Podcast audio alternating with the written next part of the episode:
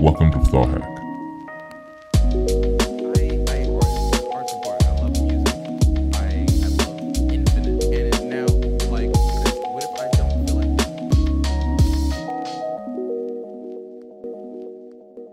So, hey guys, welcome to another episode of Thought Hack. Uh, shout out to our sponsors, Catalyst Case, uh, for always being super supportive. Uh, this week, my guess is CJ Finley. I'm saying that correct, right? Yes, you have it correct. Yeah, CJ Finley. Um, thanks so much for doing the show, man. Just uh, thanks for well, virtually coming on.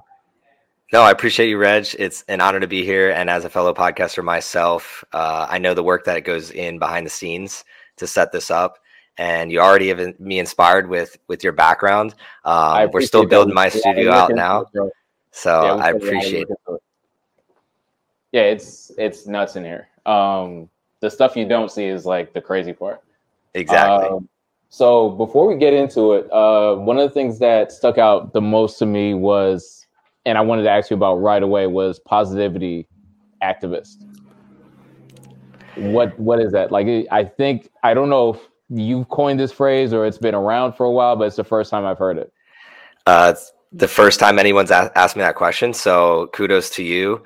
Um, it's really just a phrase that I came up with because everybody's always fighting for something in their life. And I find that in the world that we live in today, especially with social media, there's so much, not controversy, but um, just everybody is looking to get involved in some type of way and is voicing their opinion or voicing what they believe in and something that i think that i try to do the most compared to a lot of other people is find happy mediums for everybody and find commonalities i'm a big fan of community and one thing i think we can all agree on is positive impact and positive energy and if we all strive to be more positive and better people at the end of the day, the world's going to become a better place. Despite our opinions and things that that we all believe in, if we all look from a, a more positive lens, more optimistic lens, um, nine out of ten times the situation is going to become better for whoever you're around, and that's where I just want to spread more positive impact every single day. And the way that I go about doing that is just focusing on myself and how can I be better and become a better human being and i think that's really where the positivity activism comes from is it's very easy to get negative inside your head. And when we're negative in our head we then show that to the world. So it's really just a reminder to myself to be kinder to myself better to myself improve myself and then i can spread that to other people dude it's such a cool gospel to kind of lean into you know what i mean? To to try to spread because if you think about it right away i guess if you're a cynic it, it's almost like cliche like what does that even mean? Positivity right? But like when you really sit and think about it and you're you're operating from a point of just empathy and sort of just hoping and believing in the best in people and sort of trying to uh, be that change in the world, I feel like there are a lot of self fulfilling prophecies. And if you're really Mhm. leaning into it from a positive standpoint, really, really cool things can happen. And you hit the nail on the head with this is more about viewing other people in a positive light as well, no matter what. Like we're human, we all mess up, we all have our own problems, we've all done things that we are ashamed of.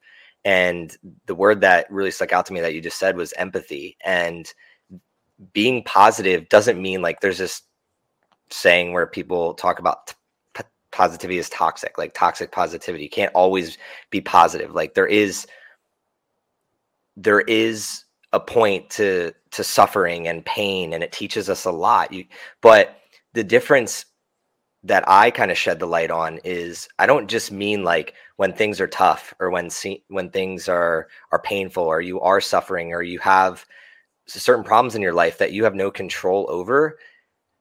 I don't mean to just be like, yeah, everything is great. That's not what I mean by positivity. What I mean by positivity is being able to reflect on that moment and say, I have two choices. I can either continue to do negative habits and make the negative choice. And ultimately, I know that outcome. We know the result of the negative choice. I already know where that's going. I do not know what will happen if I say, you know what? This sucks. I'm in pain. This is hard. I don't know when the end of this will be, but I'm going to choose. I'm going to make the active, intentional choice to say, I'm going to take the good of this and try to learn from this and see where it leads me. And every single time when I choose that path, it leads to me leads me to more wisdom, better people like yourself, better environments, Appreciate it. just because I chose to make a choice and say, you know what, I'm gonna this this is painful, this is suffering, this is like this isn't good. I'm in the mud right now. But what is this teaching me? And that's what I mean by positive. What can something teach you and what can you learn from? And being an activist for people to learn from their misfortunes rather than again, we already know where the negative habit and the, the habitual negativity is going to get you. It's going to get you the same old thing. Yeah. I think the mistake a lot of people make, and it's a it's a lesson I had to learn myself, is positive doesn't always equal pleasant. Mm, Just because it feel good doesn't necessarily mean it's positive. And just because it sucks or it doesn't feel great doesn't mean it's negative, right? So one great example is uh, discipline or working out. Having the discipline to get up every day and go for a run, especially when you're starting out from zero, and like you know that's the, the hardest step. Getting up, going out to run, it sucks, bro. It just really pushing yourself. I'm just now getting back into shape after COVID. Like I was just staying in the house, just eating. Like my DoorDash budget was ridiculous last year, and just sort of getting back into locking in and being disciplined and all that. It felt horrible. It sucked. Waking up early, it was cold out. But on the other side of that decision, I felt amazing. with the way the saying I have with pain comes purpose. Yeah. And the third P to that is when you have purpose, you're generally a more positive person. So you have to you have to suffer. You have to go through that pain of working out to find your purpose, to find the purpose of working out. We we realize the purpose of working out after we had to start. So we all think the purpose, the intention is to get fitter or to get abs or to look a certain way. But as soon as you get in that gym and you start feeling more confident about yourself, you start meeting people, you start getting more success in your career, you then start seeing that purpose. Wow, this one thing that really kind of sucks actually has given me a higher purpose in my life. And ultimately, I become a more positive person no matter who I'm interacting with because I chose something that was a little bit more painful. And I mean, I love that you picked working out because that's something that's huge in my life. And it's a reason that I noticed. I choose to work out every day is because it gives me a purpose and helps me give other people helps me help them find their purpose and then I just have never had a negative experience with that. It's always it's always positive. It's always no matter how bad it was. Like the warehouse so bad. We're sweating. It's Mm. it's terrible. But we are all just like, yo, you want to go get food after this and then like talk about ideas we have, how to change the world, how to change ourselves, like things like that. Mm. So I just Your try try to gravitate towards that. Yeah, everything's just like it feels like you're firing on like all pistons. Just everything feels like way more clear and just I I just I work better. I'm more focused. It like all of this and the and I was gonna ask you about this. I feel like that discipline and that that effort and that practice I'm doing in regards to working out, which is just one aspect of my life, is transferable. So I'm transferring that discipline and that work ethic and all of that into other aspects of of my life and things I'm doing. So like is that how it works for you? Because I see you're an athlete. I'm looking at like some of the stuff you've done. You're skateboarding, like, you know, all types of stuff. Um, how does that play into, I guess, your your so spreading the positivity and your entrepreneurship? Yeah, I mean, I think I became an entrepreneur because of athletics, really, at the end of the day. Um, I was always highly energetic and highly motivated uh, person. I, as a kid, I had a leash, like literally, because I would just like run everywhere. So my mom had to keep control of me. Um, once my little brother was born and she only had two hands for two kids, it kind of got tough. Um, so they put me in sports, like four sport athlete since I was age of three, and that really taught me discipline. I I could. I'm a visual learner. I could see that if I put more time in practicing, I would score more goals in the game. It was like an easy metric to f- you could feel the metric. It wasn't just like school where they tell you, "Oh yeah, this like A plus B equals C." It was like I could feel if I add more time into my practice, I'm going to get better better results. And that really is what stemmed the discipline of like, okay, let me decide what result do I, what do I really want in this world? Take everyone's, block out the noise. What results do I want? How do I do 10,000 hours to master that and do the things that other people are not willing to do? And then I get the result. And that's where the transfer comes from because I can pick up things so quickly because I know that it's just a time game at the end of the day. It's if I put my time and effort into this, eventually I'm gonna I'm gonna get better than you. And there's there's a podcast I listen to Ben Ben Lionel Scott, which is like motivational speeches, and one of the speeches on there talks about there's a lot of people that are going to beat me in a day. There's a lot of people that'll beat me in a month. There's a lot of people that'll beat me in a year, but there's nobody that's going to beat me in 10 years.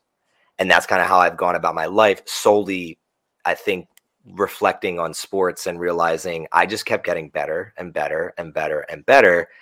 I didn't go out every, I didn't go out one day and say I'm going to be the best today. It was I'm just going to work on this little thing hard today and then I just did that day over day over day over day. And when I got to the point to eventually get into my career, I just took that same mentality, that same attitude into that environment and I just transferred environments, but I didn't transfer who I was. Yeah. What I didn't realize was what I didn't know, and I soon began to realize is once I transferred my energy into entrepreneurial environment where there was a lot more people, like I I consider like when you're in college, you're in a fish tank. Yeah. Right. You, you don't you can't really see anything, right? And then when you get into the work world, you're in an aquarium. When you get into the entrepreneur world entrepreneurship, you're in an ocean.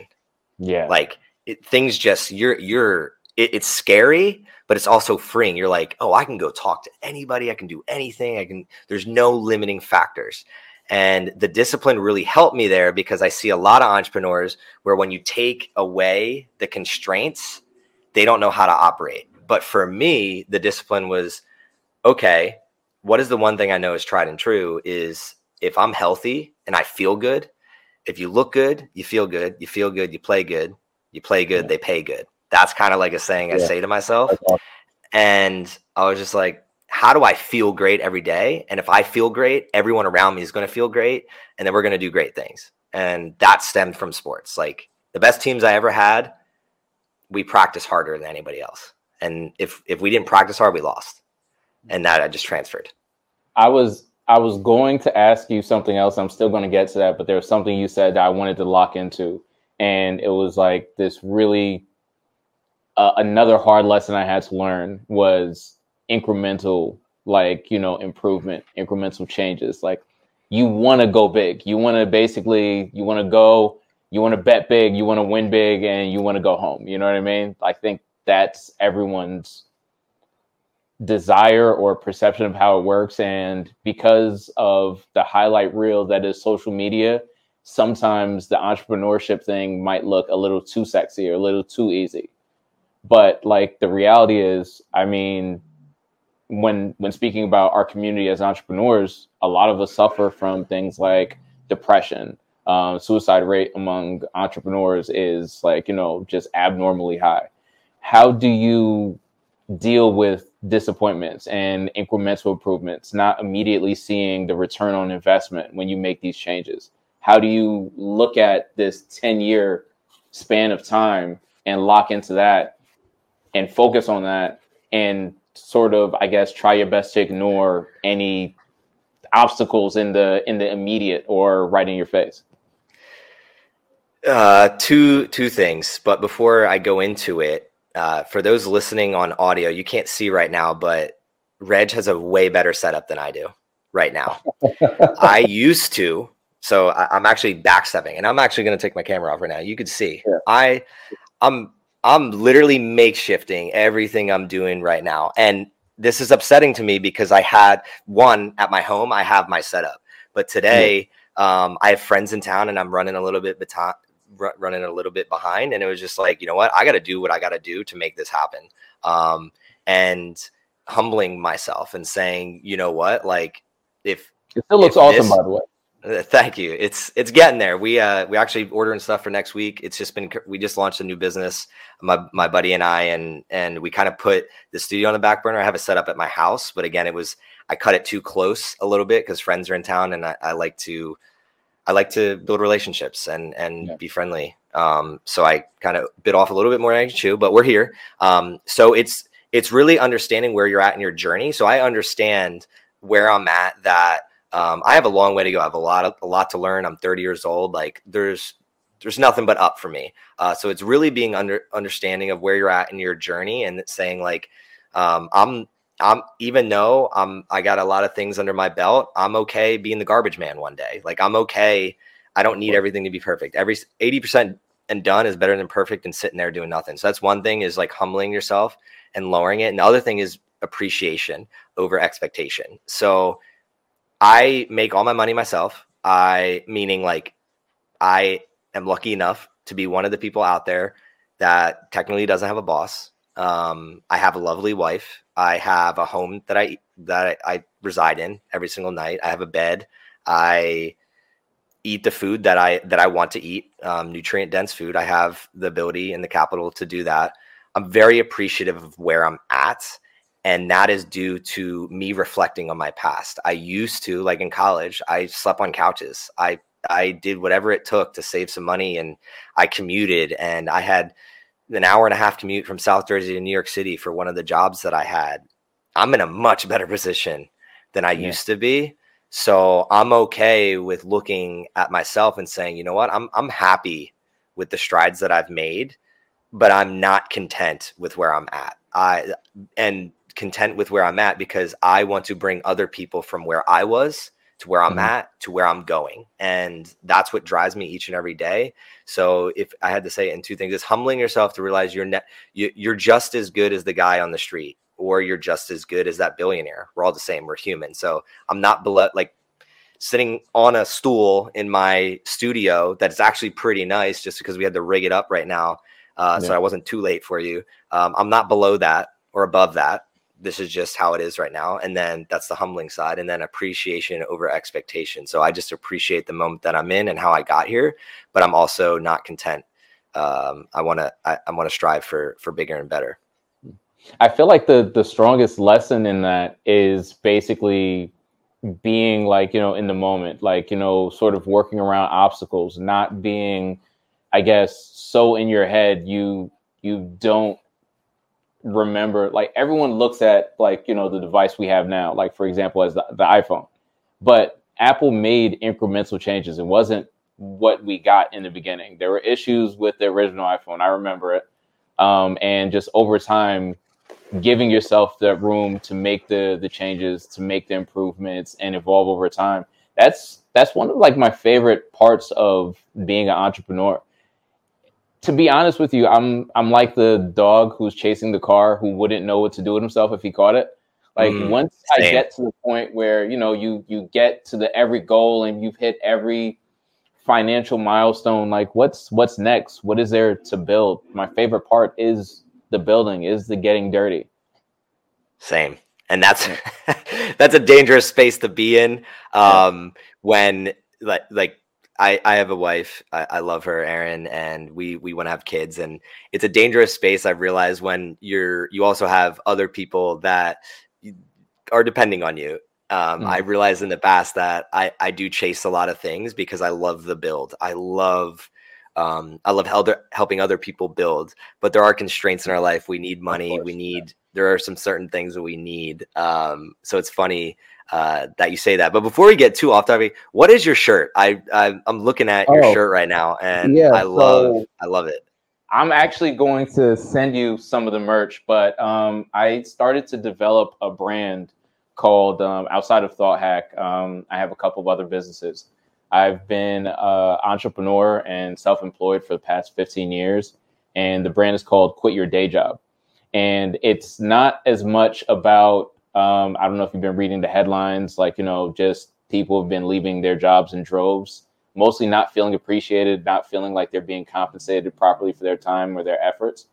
But um, the whole quit your day job thing came out of how to help people pursue things where they feel more fulfilled.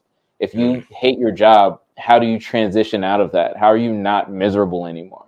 You know what I mean? Um, we're we're playing around with um, possibly putting together um, what would be the I guess the opposite of a job fair, but it would be called a quit your job fair, where we would get all of these like you know businesses together, and it's like how is it possible to attend an event and get your needs met A through Z, like you know how to incorporate um, banking, uh, accounting, like social media, all of these needs, and just have you introduced to people that can help you along with all this stuff, whether it be outsourcing or teaching you how to do it yourself.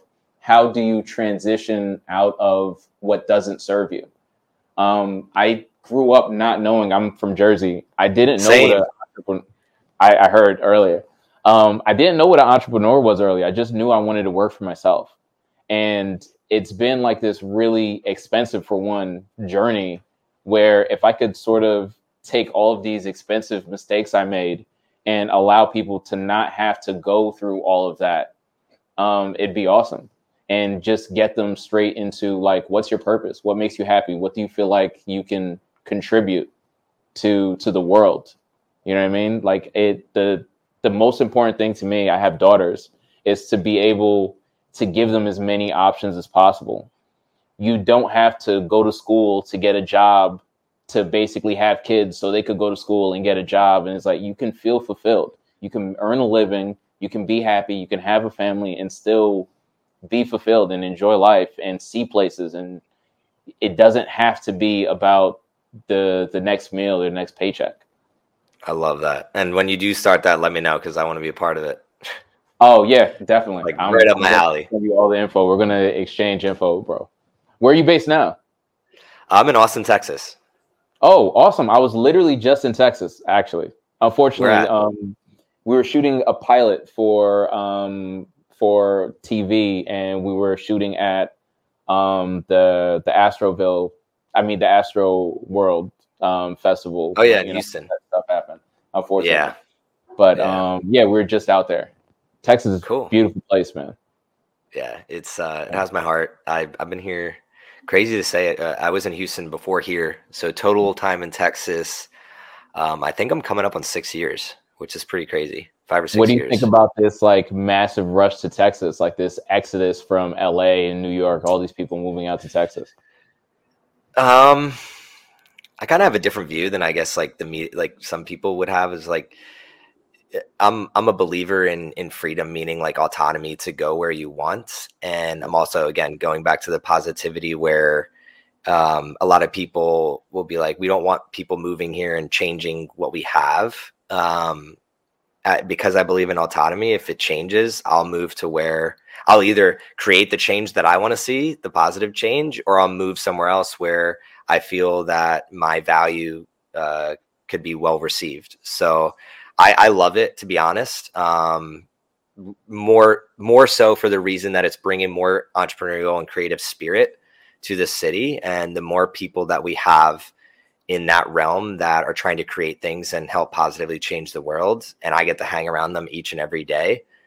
I'm ha- I'm a happy camper. So that's where that's been my life. But I'm also very self aware that with people moving here, it also creates some havoc for local um, under underserved, underprivileged communities. So I'm very aware that it needs to be a happy medium of what are we doing to make sure that the people that have been here for for decades um, still have a place to reside and are still given the resources that that they need to thrive. Um, so that's something that the city is kind of uh, running into not not issues, but running into some roadblocks with. And I'm again just hopeful that those get figured out. I'm going to do my part um, to try and make sure that there's a positive outcome to that. Awesome. I, mean, that's uh, that's actually a surprising take, and like not surprising from you because you've always had this so far in this conversation, this positive through line. But I think people are afraid of change. People are like things the way they like them. But like, you know, oftentimes when things have changed in my life where I've initially perceived it as a negative change, it's it's actually worked out better. A lot of the stuff that I thought unpleasant in the beginning ended up opening the door to something that I didn't even know I wanted for myself. So I, I try to keep an open mind.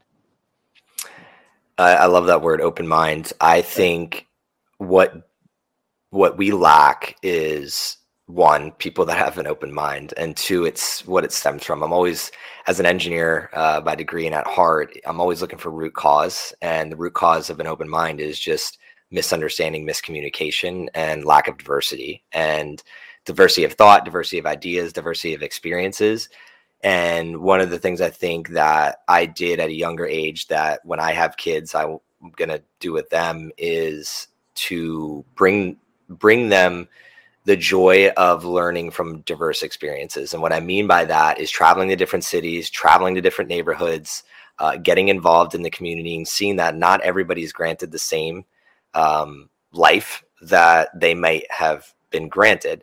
We can't choose who our parents are, what neighborhood we were born into, uh, but we can, we definitely can choose beyond that.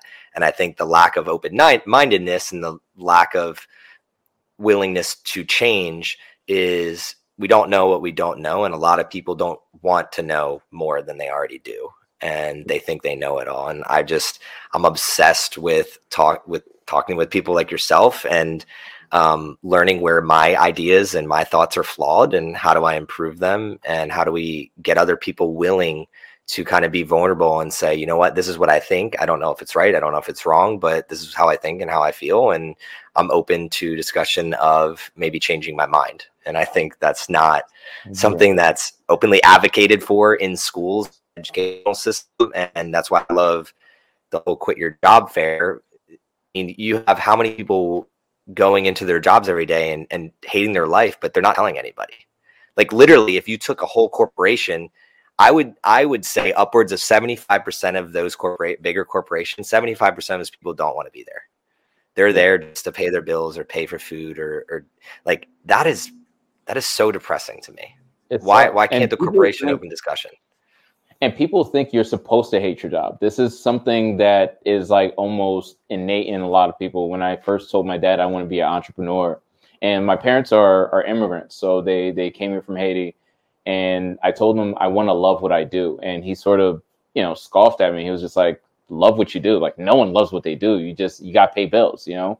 Like you go to work, and no one likes work and the idea of just so many people looking like dreading Mondays when I look forward to Monday. I can't wait to to read emails and to to communicate, try the next thing, see how this event went, um, building uh, new partnerships, finding ways to connect dots that haven't been connected before is all exciting to me.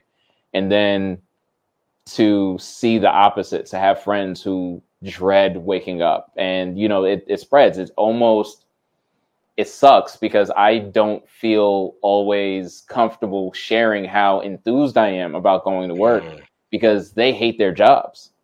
So you kind of have to you know somehow like you know dim that that light i guess or sort of withhold excitement because you don't want to come off as uh i don't say arrogant but just insensitive to what everyone else is dealing with. I love the thought that you brought up in the topic of like your parents because that's something that I experienced in my own life as well. Like I watched my dad work 30 years um, as an engineer and just sacrifice a lot, driving places he didn't want to drive and taking jobs he didn't want to take.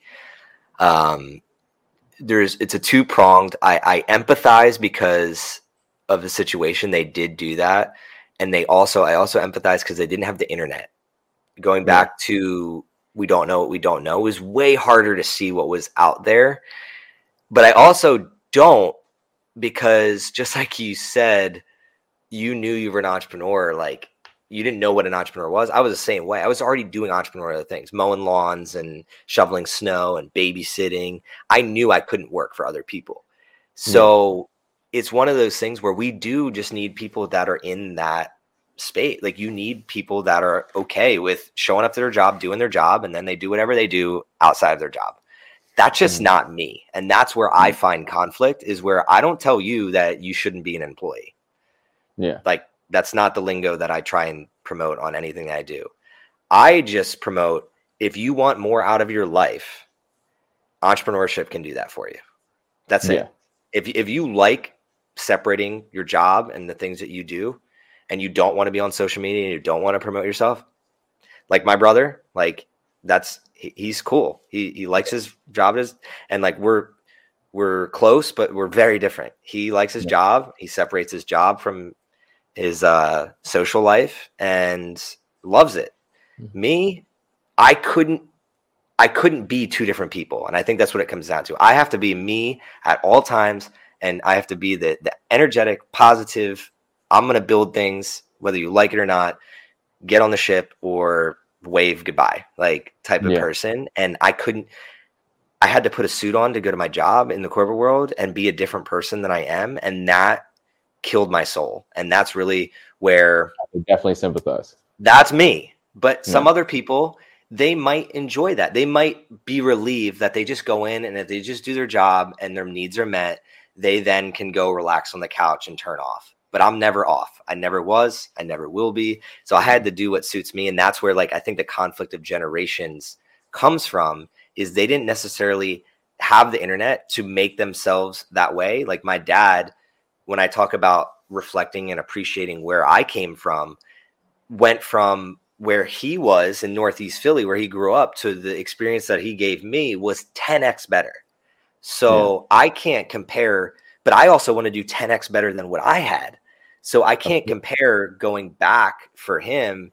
And that's where for him, for him, he's retired now. I ch- I just try to project on like, hey, like, why not try some of your ideas now? Like you couldn't when we were younger, and that kind of like communication has opened up a better relationships in regards to what I do because now he's like, oh, maybe I can start this RV blog because they like to travel or this renting my RV out business. And when he calls me about it, I then kind of like consult with him and he now understands more of what I do versus, oh, CJ's just off doing whatever he wants to do again. Like that's how it Yeah. used to be. Oh, he's just going to quit and do whatever he wants to do versus it started with my communication. Hey, instead of go do this or this is what you should do, it's hey, I, I think you can do this. I see this in you. Have you thought about this? And switching my lingo a little bit, and then it changes. Um, so I sorry to go off on a tangent, but I think No, a lot I of get it. stems from d- the 2021 is not comparable to their time frame and vice versa and that's where um, if we can merge the communication um, they can be uh, more understanding of our situation and i can be more understanding of the decisions that everyone above me has made up to this point. Because before i was a little bit um over, what is the word? Um aggressive towards like why did you like why couldn't we have done this? Or why didn't you make these decisions? Because i just didn't know. Like there Mhm. it's just the world is so different now and i'm way, way more into understanding that there's always two sides to a coin Because entrepreneurship to me, and it's crazy because it, we have so much in common. And to go back to the to the um, thing we discussed in terms of positivity, if we focus as just people on the things we had in common, I feel like it'd be easier to celebrate our differences.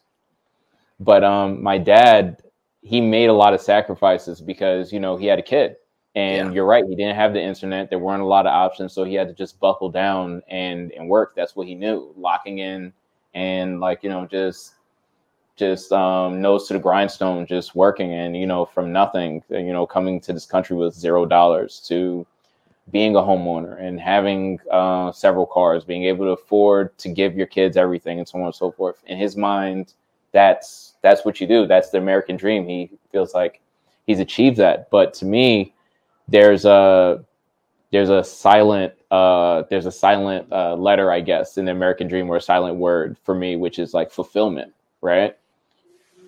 are you fulfilled in doing what you're doing? If you love your job, do that. If you're into, if I have friends who run nonprofits and they don't make a lot of money, but they love what they do, they they can't wait to get up in the morning. They're fulfilled. My dad um, always wanted to go back and give back, so um, I helped him with his nonprofit, and that's fulfilling to him in retiring and be able to go back and and provide and help his people out and just being the change he wants to see versus I guess just complaining and feeling helpless. So that that was also the through line in um, the the whole quit your day job thing. I think the initial reaction to to it was people just thinking I was dumping on nine to fives, and I wasn't. It was just like if you're unhappy, you know, quit. Just walk away from it. Like figure out how to get out of there and get to a place where you do feel appreciated. And that might mean leaving a job and becoming an entrepreneur, leaving a job to go to another job where they pay you where they you feel like you're worth and they they hear you out or they respect your ideas or just respect you as a human being. Eh, you- Are you familiar with Maslow's hierarchy of needs? Yeah.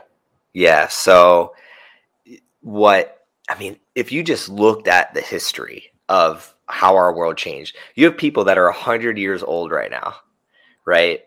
And they lived through real world wars and they're still here. And imagine the difference in living on dirt during that time and literally like you have like the food just from the food standpoint maslow's hierarchy of needs. Yeah. how you got your food then versus now how you communicated with people then versus now how you traveled then versus now that's one lifetime. Yet we almost forget like that. And i i mean i'm i am just as bad at this. Like five years ago there was like i don't e- when did streamyard come? We're, we're recording on streamyard. When Yeah. when did we I- have the ability for high quality Yeah. video and audio? And we just forget. And that's where we make assumptions on if i was in that time i would have done this or if i was that person i would have done that. And we hold grudges rather than being open to like i actually don't know the choices i would have made in that time. I only know that this is what the constraints are right now. And again that communication has also helped with my family and people. Is just like look here are my constraints. They have nothing to do with you. So you have to drop your preconceived notions on anything. My constraints are this. What would you do if you're me if your constraints were x? And that's where the quit your day job thing is. Most people are thinking that everyone needs to quit their day job like again like you're harping on that. But the Yeah. constraint is are you happy or not happy at your job yes or no Yeah. if you're not happy come talk to us at this fair Yeah. that's it And I expect to see you there, man. Like, Oh. I, I can't wait. this is when you i feel like that's an idea that i would have made like i already was gearing up to do uh, a side hustle type of school uh, next year where so I, i'll be the first person to admit when i first got into entrepreneurship when i quit my job i was like everyone needs to do this like this is Mhm. amazing and just like put it on social media my life is great blah blah blah but then i started realizing like it's just not for everybody because one of the main factors was i saw my wife and when i would try to get her to do some of the things that i'm doing it just it stressed her out more than it actually made her happy. And I'm just like, if Yeah. this doesn't make her happy, then what is the point, right? So I started kind of retracting and saying there's different paths for everybody. This is my path and is a path that could be for people like me. And once I started communicating that way, I started connecting with a lot more um, authentic, genuine, valuable people to the world because they also understood that their path is their path and not projecting views rather than welcoming views. And I used to project a view, rather now it's welcoming. Like, hey, when I first quit my job, I didn't quit with zero dollars in the bank account. Like, I was personal training 6 a.m. to 8 a.m. and 6 p.m. to 8 p.m. while I had a day job. I saved up, I got my certs, and then I already had clients when I quit my day job. So I had my Maslow's hierarchy of needs paid for when I first joined entrepreneurship. Did I want to be a personal trainer for more than a year or two? No. So during that, I literally jumped into a uh, startup hub, and while I was personal training to to meet my bills and my needs, I was learning and connecting and uh, being mentored by investors and learning the game and learning the rules of the game uh, so that I could be a better entrepreneur. And I think a lot of people out there they'll pay a hundred grand for tuition, but then they'll scoff at this quit your job fair, which Yeah. kills me. Like why? Why? Yeah. I, I think people are uncomfortable with what they don't understand. And my parents didn't get it. Um, my parents didn't get it until I actually started to pay bills. You know what I mean? Because that's the that's the the connect there for them. So when my dad and me will go out to eat, and I start taking the check, or like, oh hey, like you know what's going on? Like you know now I'm like helping out with their mortgage, and I'm doing this, and like you know I got a new car, and like little by little they're kind of like, okay, so tell me more. Like you're not going to work. Like how is any of this happening? So now they're more receptive because they're seeing results versus just operating from a standpoint where I'm just like, hey, I'm happier. And they're sort of like, that doesn't compute. You know what I mean? Like, how do you quantify that? Like, I can see zeros in a bank account. Like, that's a, a connecting point for me. Like, but happiness, like, how do you explain that to somebody? It's funny because my my uh, my family started understanding more when I was like sending them free shit. Yeah.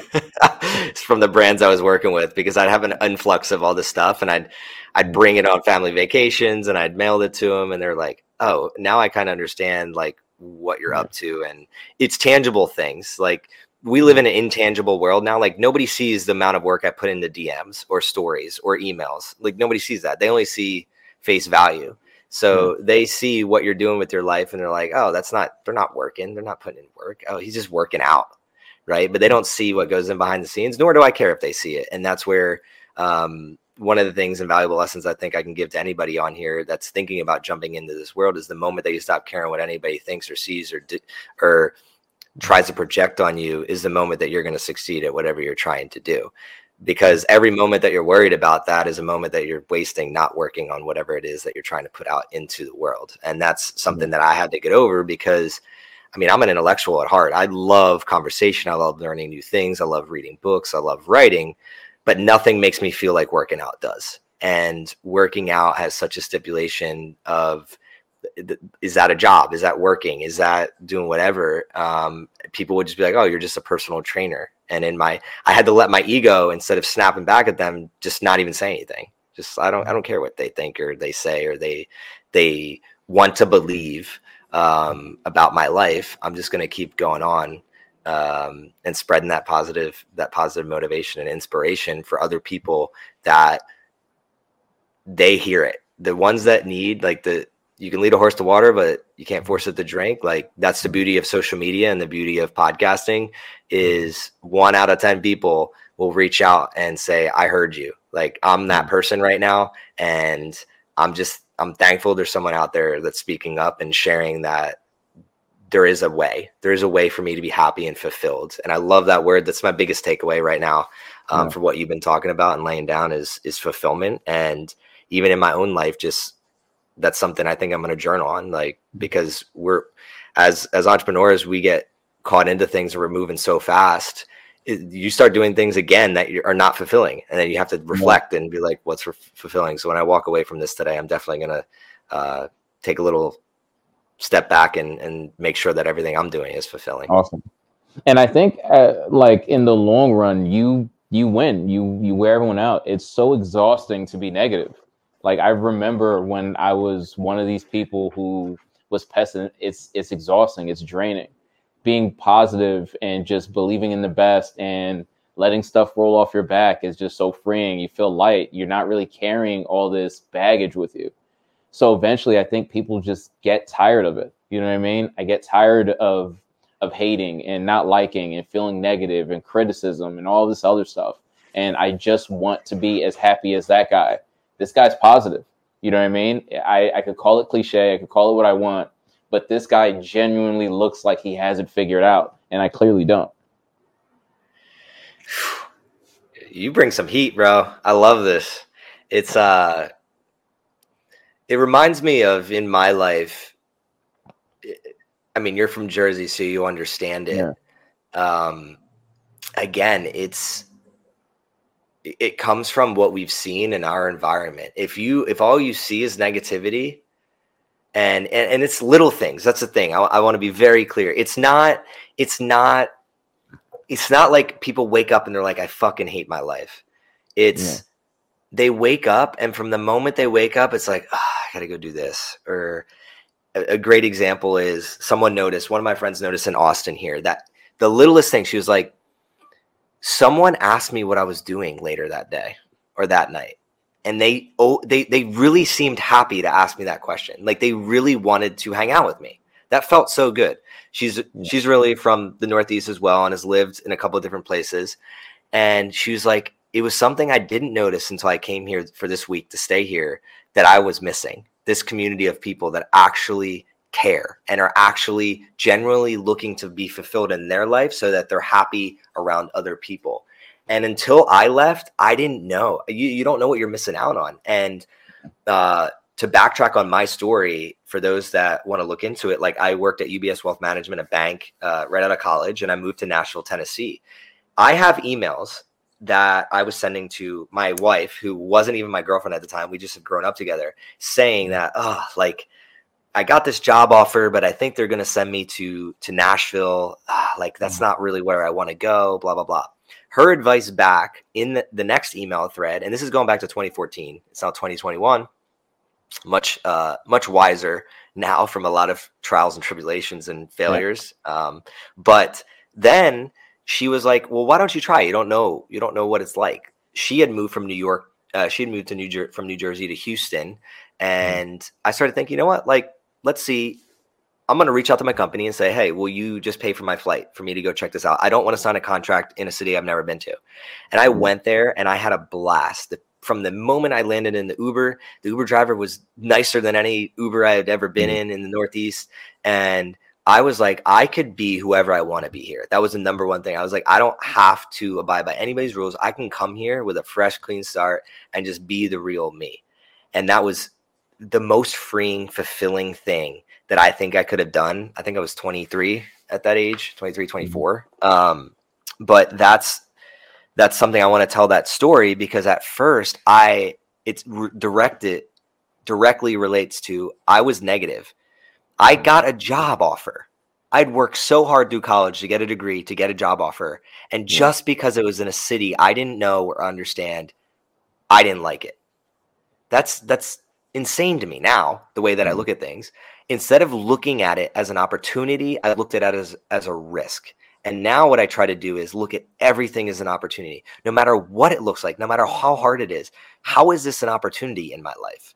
And that's something I wish I like. I'm really big into education reform and teaching teens and, and kids to shift the mindset of everything that happens to you is not happening to you. It's happening for you to become an opportunity later on down your life that you don't know anything about. Because that conversation with that email led me to marrying the love of my life. And I didn't even know it at mm-hmm. the time.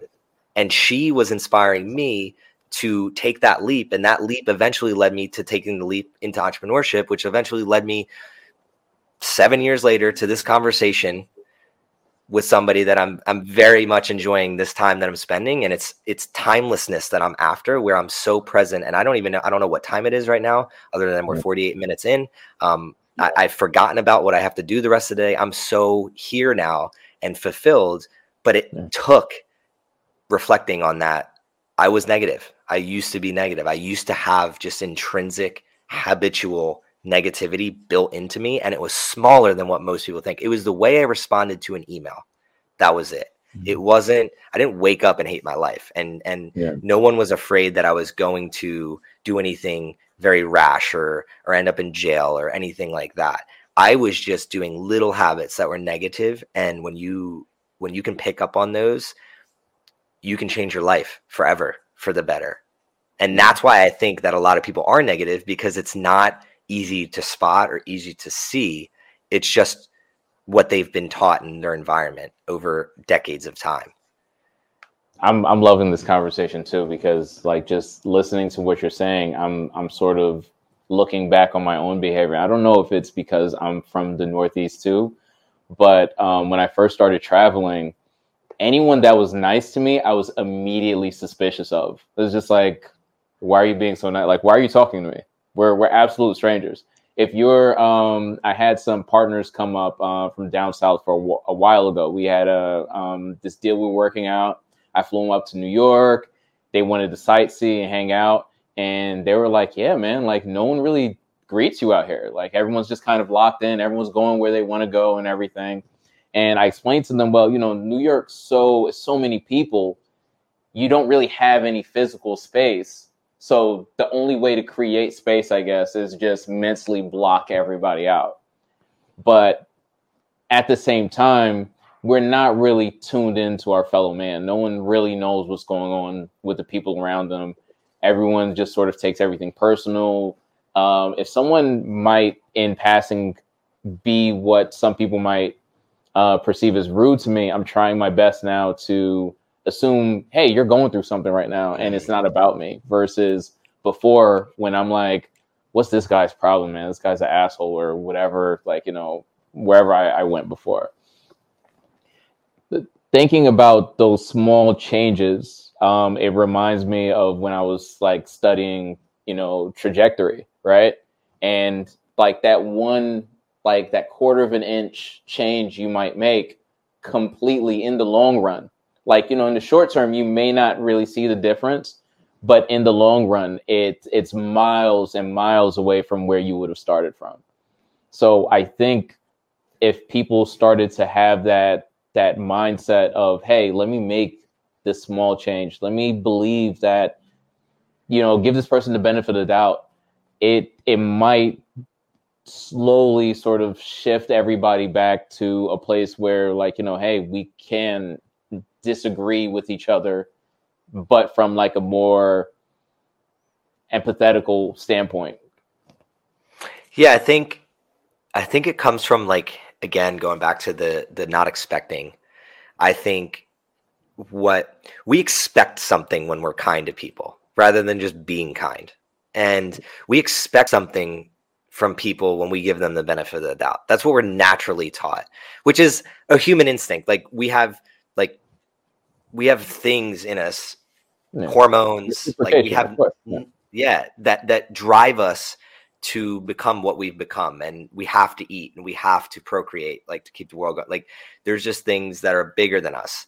Um but we also have the ability we have a brain that can analyze okay like we can kind of manipulate these feelings that we're having and control them and be disciplined disciplined enough and for me i think a lot of people digging further into what you're even saying is they struggle to be like okay i'm going to let go of my ego and i'm going to i'm going to trust this person but they didn't go further than okay if i tr- i'm going to trust this person and if something goes wrong and they break my trust am I going to be hurt by it? Am I is like they don't go down that thread. So what they do is they trust, they want to feel good about themselves. They feed their ego. I feel good about myself because I, I, give them trust. I I give them the benefit of the doubt. Then they get hurt and then they become negative.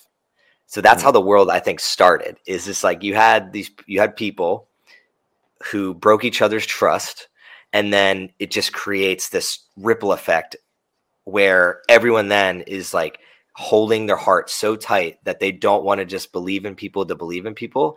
And if you break my if you break my trust instead of saying you know what? That's my fault. I'm still going to give you the benefit of the doubt. Because you might just not be in a point in your life where you understand how much trust and what you're doing means. You just don't understand. And that's okay because i was at a point where i didn't understand as well now, does that mean that I have to associate with that person? Does that mean that I have to go out on a limb for that person? Does that mean I have to do anything for that person out of the ordinary? No. Like it could be cut off by then, but it's taking complete ownership over everything. And that's another thing that I strive to do. Again, on here on this podcast, I'm preaching. Anybody that's listening, I struggle with these things. That's why I know how to talk about them because in my head, I'm always in my head like, okay, how can I just trust and believe and let go. Let it go. Just let it go, CJ, and believe in the universe. And whatever this person does, It has no no ifs, ands, or buts to what your life could become. It just is what it is. And you're better off believing than not believing. And I love this topic that you that you brought up because we're talking about corporations and and quitting your job fair and things like that. And one of the things that I think has created the toxic culture that we see in the unfulfillment is nobody is trusting enough of each other to truly be themselves. They can't walk into their job and be themselves because they don't trust that their job will accept them for who they are. And that just creates another, again, a ripple effect of unhappy, unfulfilled people. I think that really stems from trusting that they will be accepted. Yeah. So I'm gonna I'm gonna shift now because um, we kept making awesome points and we veered off because I definitely wanted to touch on uh, Thrive, Thrive on Life, right? Uh, that's your podcast, that's your brand, and what brought you to that? From starting off with i guess um, physical fitness and everything and just getting to a point where you wanted to build a brand about thriving which is a loaded word. Like um, i guess it's subjective in a lot of ways what did it mean to you and how'd you how'd you arrive there um, i'm going to keep this a little bit shorter here because it is like a 10 minute story but um, just for the audience so it wasn't it wasn't something that I just came up with when I was sleeping or just like randomly thought of. Um, it means a lot more than than I allude to. Like I think in my con- daily content. Um, to summarize, uh, I'd mentioned my wife here before, but I've known her since I was ten years old, and we went to the same elementary school, went to the same middle school, high school, and then she went to a different college than I did. And when we were young, um, I mean, I loved her. I didn't know what love was, but I love this girl um, with everything in my being, and I just didn't know. I, I it was a feeling, right? Um, we get into her dad. Again, it's a long-winded story, but it adds up.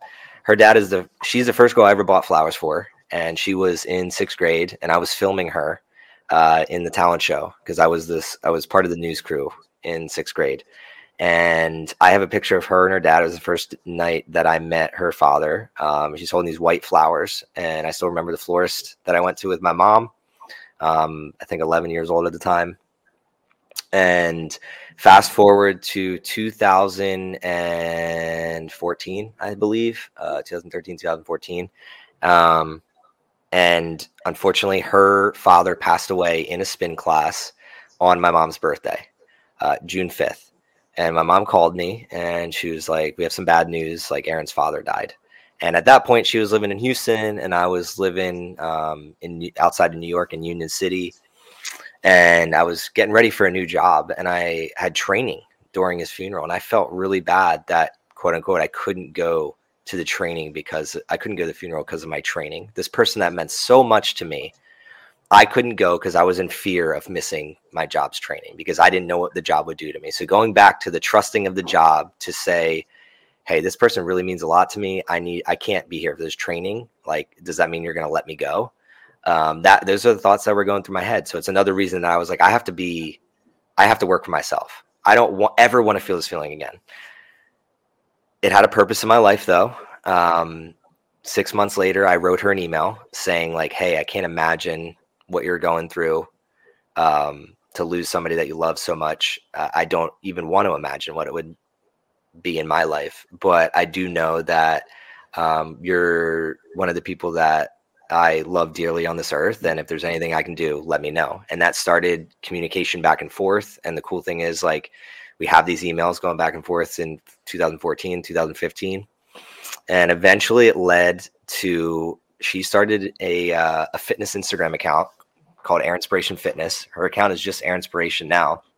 Yeah. Um, and I saw from afar, uh, she was an engineer. I was an engineer as well. And I saw her doing something she was passionate about. And I could see the fulfillment through the screen. I could feel it in the words that she was writing. And I, that moment said, that's what I need in my life. This is, this is exactly what I need. I, I was the guy that would go to work, go to happy hour for one or two drinks just to please the boss or the coworkers, and then I would go to the gym and then I would fulfill myself and I would do it all over again the next day. Stay up late, read books, wake up early, go out, party, do it all. I, I wanted to do and do it all, but I saw her doing something that I could clearly see fulfilled her. And I, to be honest, wanted a taste. So I booked a, a flight and we reconnected. And again, this all has a point. She is the one that ultimately inspired me to do something more with my life. And it stemmed from I've had my own illnesses in my life. My aunt, my dad's sister died at 40 of colon cancer. And uh, to just to be brutally honest, I'm good at this now. I was shitting blood in, in my early 20s and, and really scared, and I didn't know what to do. Um, so I got a bunch of tests done and and really sit, looked at myself in the mirror and said, I got to change. I got to change my own life, and then I'm going to go change other people's lives. And I need to build a brand around that and just to inspire people out there again to just get 80% done it's better than mm-hmm. perfect and not done.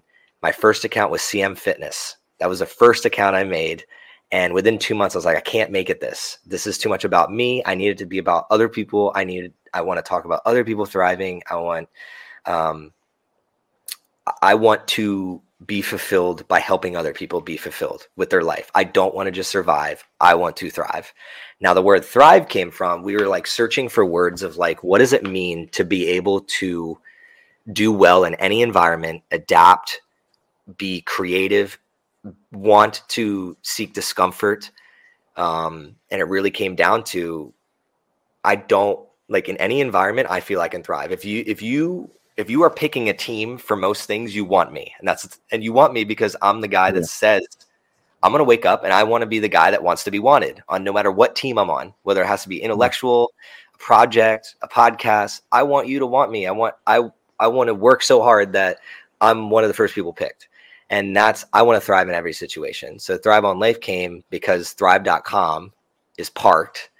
I think it's it's like it literally just says like not for sale um, so now I was like, okay, thrive, thrive what? Thrive, thrive on life. Like I want to thrive on life. I don't want to just survive. And that's how it was coined. And and we have a sticker right here, um, which is a heartbeat. And then that's why I'm obsessed. Like I have tattoos. I have the heart heartbeat tattoo and then the heartbeat here, which the coin of my my existence now is um I just want to make every heartbeat count because time, like that's that tattoo on my hand.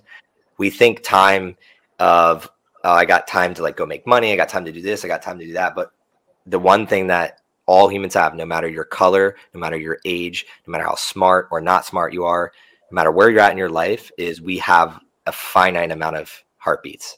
We don't know when they will end. And a lot of people, if I think thought about when their heartbeat, when their last heartbeat was, and if they knew it was closer than they they really thought, they would be more intentional with their with their time. And that stemmed from her father like had no idea he was walking into a spin class his last spin class ever and would never see anybody that he loved ever again and vice versa the people that loved him would never see him again and he was in really great shape. So it really hit a, it hit her and then it made me reflect on man if i'm if i got to find him a heartbeats i better be fulfilled each and every day because it's gonna it could be there's gonna be a day where i wake up it's the last one. And and again, sorry for the long winded, but that's no, that's awesome. To I see how it you, came about. You actually changed my plans for today because I had all this work planned, and like I'm I'm a hard worker, man. I I I want to go. I want to lock in. Um, I have several businesses, so I'm constantly moving, and it's ironic because you you get into entrepreneurship for a certain amount of freedom, and then you pile on as much as possible, and you weigh yourself down so you can't move. So yeah, I might just, you know, cancel the rest of my day and go hang out with my kids or something, you know. I would love if you did that because right after this, I'm my friend's in town from Nashville, and I'm gonna go kick it with him and and a, few of my other friends. Um, and I've I've been doing a much better job at doing that. And again, I kind of build mm-hmm. things into my life that remind me of that. And the heart, ta- I, I, literally had to tattoo them on me because I had the stickers mm-hmm. prior, but I got these tattoos in the past like two or three years, and um, that's what really is a reminder. Every time I look at my hand, it's it's mm-hmm. bigger than me. Like it's bigger than whatever idea I have. Ideas are cool, businesses are cool, but I'll never get this time back, man. This conversation really impacted me, and I and it's something that it's a reason that I got into podcasting in, yeah. in the first place. I mean, um, Thought Hack is the the second iteration of another podcast I had, and um, I had a podcast with a very close friend of mine, which at the end he felt uncomfortable releasing because he got so personal and he kind of opened up about a lot of stuff. But um, at the end of that podcast, I felt my point of view on a lot of how I look at or perceive life had changed. The way I, I interact with my kids, for one, was was radically was radically different, and I was just like, how crazy is it that one conversation could change my behavior so radically? I went home and immediately made these small incremental changes. One of the things we discussed was pretty much how um, when I grew up, my dad separated his um, his work life from his home life. So him compartmentalizing how he interacted with us sort of imprinted on me. So I, that's the way I react to my kids. My kids have no idea what I do. You know, they've they haven't been in my studio. They haven't been to anything I have going on. And um, the friend of mine's dad was a firefighter, and he would take his son out on rides, and they would go watch fires together, like late night. And um, he was really, I guess, hands on and involved with what his dad did. So he he runs a startup now. So he'll read his emails with his his daughter so she'll read his emails to him and she'll sit in on some of his meetings and he's involving her the same way his dad involved him. And he's saying it, it not only makes them closer, but it creates like an understanding between them. And I was like, dude, I didn't even realize I was compartmentalizing my life this way, like separating my kids from what I did. And I immediately made changes. Uh, the very next day, I took the kids up to the studio. I explained to them what I did. Um, we had conversations about it. We started talking about um, investing. My daughter, who um, because I have four four daughters, and uh, one of them, surprisingly enough, said to me, "I always didn't know what I wanted to do until like just now. I want to be an entrepreneur. I didn't know what it was called, but I just always didn't feel like I fit into the doctor, lawyer, or whatever mold it was." And I was just like, it was very powerful to make that immediate change off of just a conversation. So I wanted to have more of them. So doing this podcast is just an excuse to talk to interesting people and just learn about myself and other people. Thank you for sharing that. And and one idea I have for you, um, and I've done this with uh, one of my business partners. Brings his his kid to work. It's a it's a health lounge. His son sees us podcasting, and he'll be like, "CJ, CJ, like come podcast with me." And we don't like turn it on. I mean, he's real young, uh, but he puts the headset on. He'll be like, "I have a headset right here," so be, he'll he'll like put it on. It's like his head is probably like this big, and mm-hmm. we'll pretend like we're podcasting. And it was honestly one of the most like I remember that vividly because I was like, this is what I want to do with my kids. So if, if you have kids, like bring them into this arena as well. And um, it's one it it's idea I had because in the future, like I, am going to podcast with my kids and and teach them, yeah, and maybe and they're going to teach awesome. me things. Honestly, that's what it'll come down to. So um, I love that story, and and you just reminded me, like my wife and I are hopefully going to be blessed with little ones in the future, and uh, I look forward to the day of of learning from your lesson and and introducing them into what it is I do and why I do it uh, from the get go. That's awesome, man. I appreciate it. Well, um, I, I, guess I'm going to wrap up now. I, I definitely want to do this again really soon in person. Matter of fact, um, I'm I'm planning a trip out to Houston, so hopefully we could figure something out. But I would love to do this in person, and I'll definitely be in touch about the Quit Your Job Fair because I, I'm really trying to bring in as many people as possible and hopefully we can turn this into a thing where you know we can we can help people people who may not even know that they want the help. So i'm really looking forward to that. Yeah and uh, there's a there's a bunch of people that i um am really good friends with that would that would love that idea. I, I can't wait to tell people about that and if you need any help logistically or anything like that let me know. And yeah houston i can either drive in or, or it's a quick flight. Um would love to meet you there or have you up here in austin and have you on my show. We'll, we'll figure it out. I'm very excited. Um, and just again, I appreciate your time. It's been an honor and uh, looking forward to everything that Same you're, here, man. You're I really appreciate it. All right. You have a good one, man.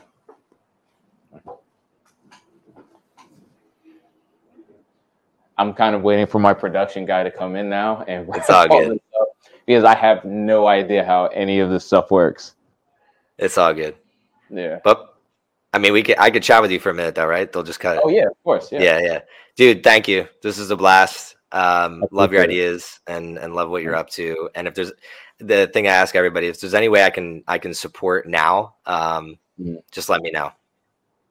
I mean, I really appreciate it. Um, the one thing, and I spoke to Todd about this, was um, if you could email me uh, an address where I could send a gift box, I'll include one of the hoodies. But um, like uh, our sponsor, Catalyst, is just wants to basically send you some stuff, and um, we could exchange. Like I, re- I already have your email. We can just basically like just share ideas and um, sort of figure out logistically. I didn't want to initially do it in Jersey. I was hoping to do it um, in a more open environment.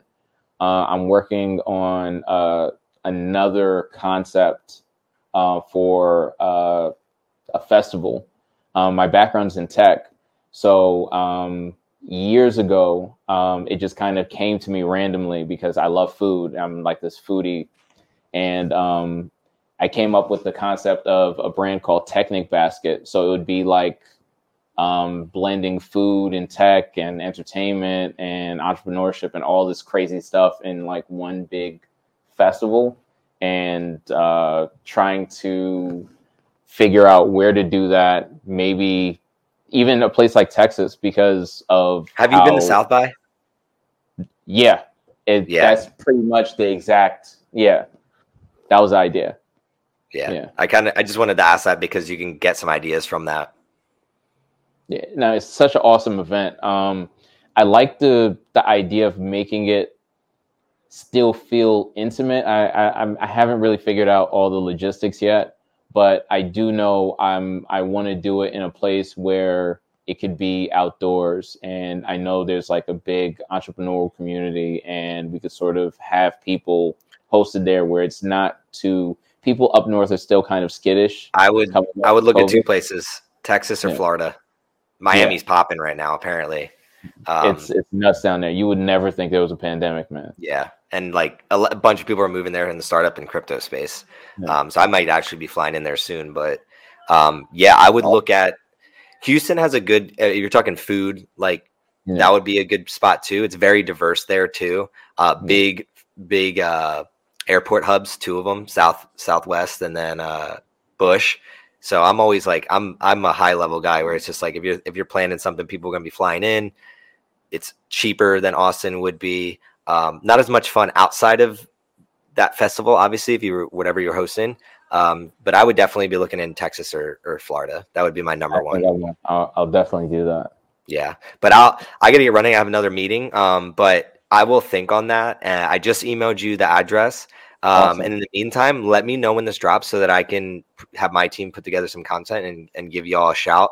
Um, and yeah, just look forward to continuing the conversation.